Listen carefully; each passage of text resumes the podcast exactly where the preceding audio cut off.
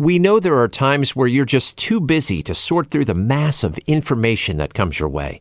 So, to make it easier for you to stay informed, subscribe to the Morning Agenda, WITF's news podcast, where the only agenda is you. Funding for the Spark is provided by Capital Blue Cross, focused on creating a healthier future for our communities through innovations like its Capital Blue Cross Connect Health and Wellness Centers, which provide in person services and inspire healthy living. Learn more at capitalbluecross.com. The Spark is also supported by UPMC Magee Women's. Understanding women's unique healthcare needs, physicians, nurses, and support staff help you stay healthy. Visit upmc.com slash central PA women.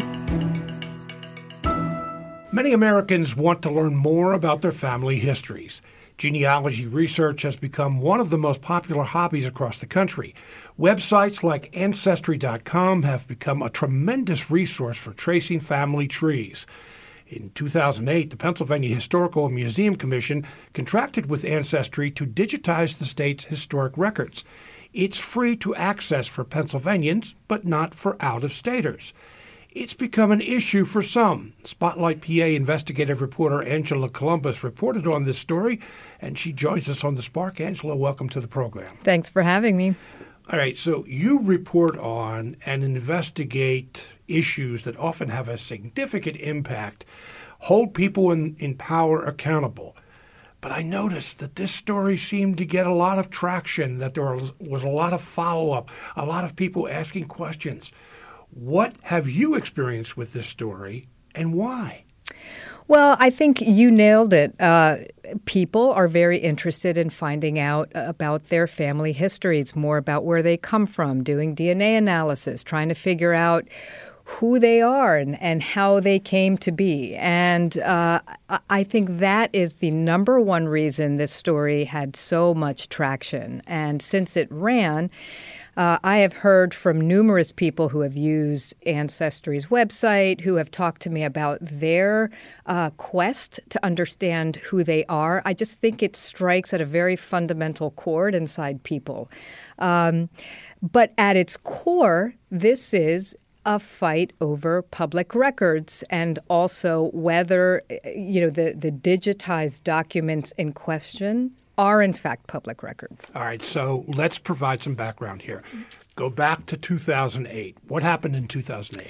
So, uh, in 2008, the Pennsylvania Historical and Museum Commission uh, signed a contract with Ancestry.com to digitize certain of its physical documents. So, you had things like birth and death certificates, marriage licenses. Um, uh, vet, veteran burial cards, slave records. I mean, there was a whole host of documents that it wanted to digitize um, and have in that form because that is how people are researching. They're going online, and that's, you know, instead of coming physically to the state archives building.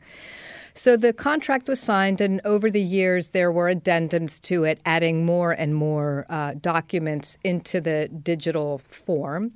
And uh, then fast forward to last September, and uh, well, actually now September of 2022, there uh, was a right to know request by a professional genealogist based in New York City asking for copies of those digital records. And thus the fight begins.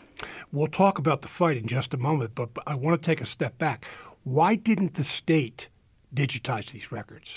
Well, it's a huge undertaking, number one, to digitize these. You're talking about hundreds of thousands of records, um, and it's it is a tremendous uh, undertaking that they likely would have had to farm out to some sort of private contractor. And Ancestry obviously has the technology, has the technological know-how to do it. Um, and so that was the first uh, piece. Is that is why they they couldn't do it in house.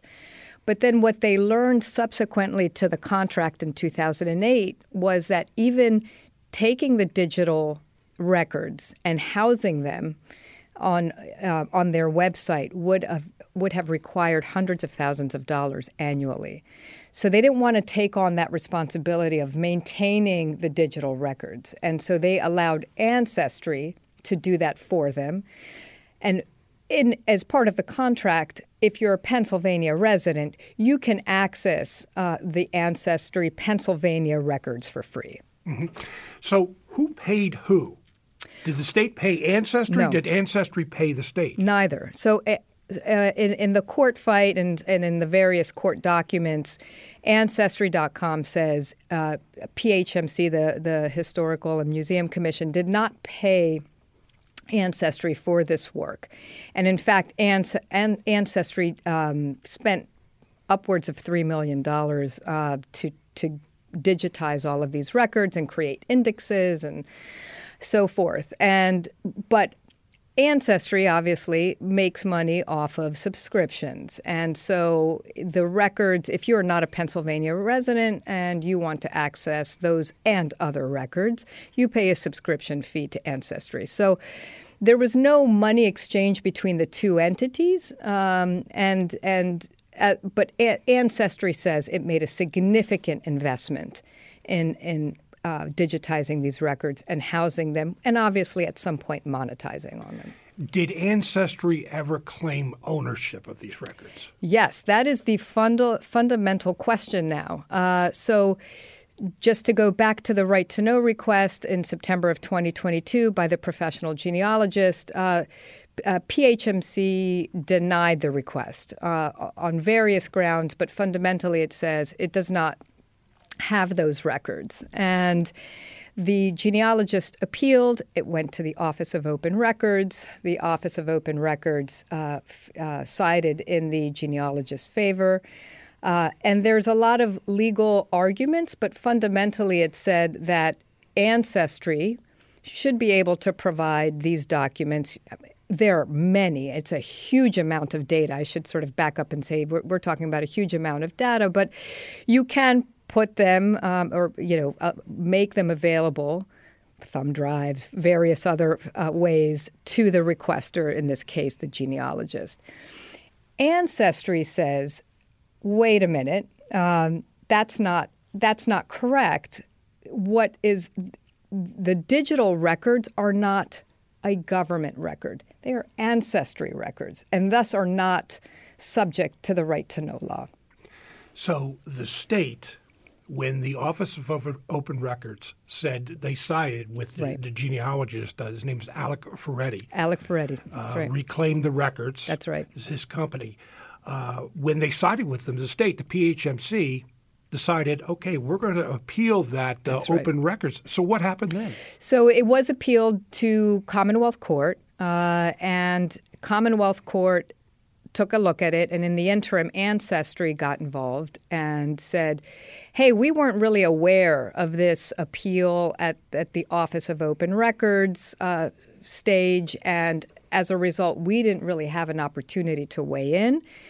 And so we're weighing in now with these arguments. And Commonwealth Court saw that and kicked it back down to the Office of Open Records and, and said, okay, take another look at this case, take Ancestry.com's legal arguments uh, into consideration, and, and come up with a new decision. And that's where we're at now. The Office of Open Records has a deadline sometime this month uh, to uh, rule on the case, but pretty much everybody involved in this case had, has said whatever they decide, there's going to be an appeal back up to Commonwealth Court.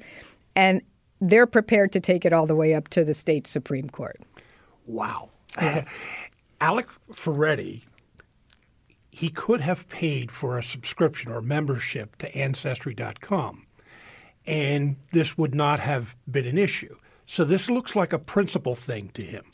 Well, Reclaim the Records is an organization that works to make genealogical records publicly available at no cost, right? So that is their mission. Uh, so there is. Uh, certainly, yes, he could certainly get a subscription and probably has one um, because he is a genealogist and uh, and access the records. But in some of his legal briefs, he also said that he, even if he did that, even if he had a subscription, even if he did it the way Ancestry wants him to do it, downloading all of that data would violate their user terms, probably because it is such an incredible amount of data. It's, just, it's an incredible story. It really is. And again, it goes to show how interested people are in uh, learning their, their family history. By the way, have you done that?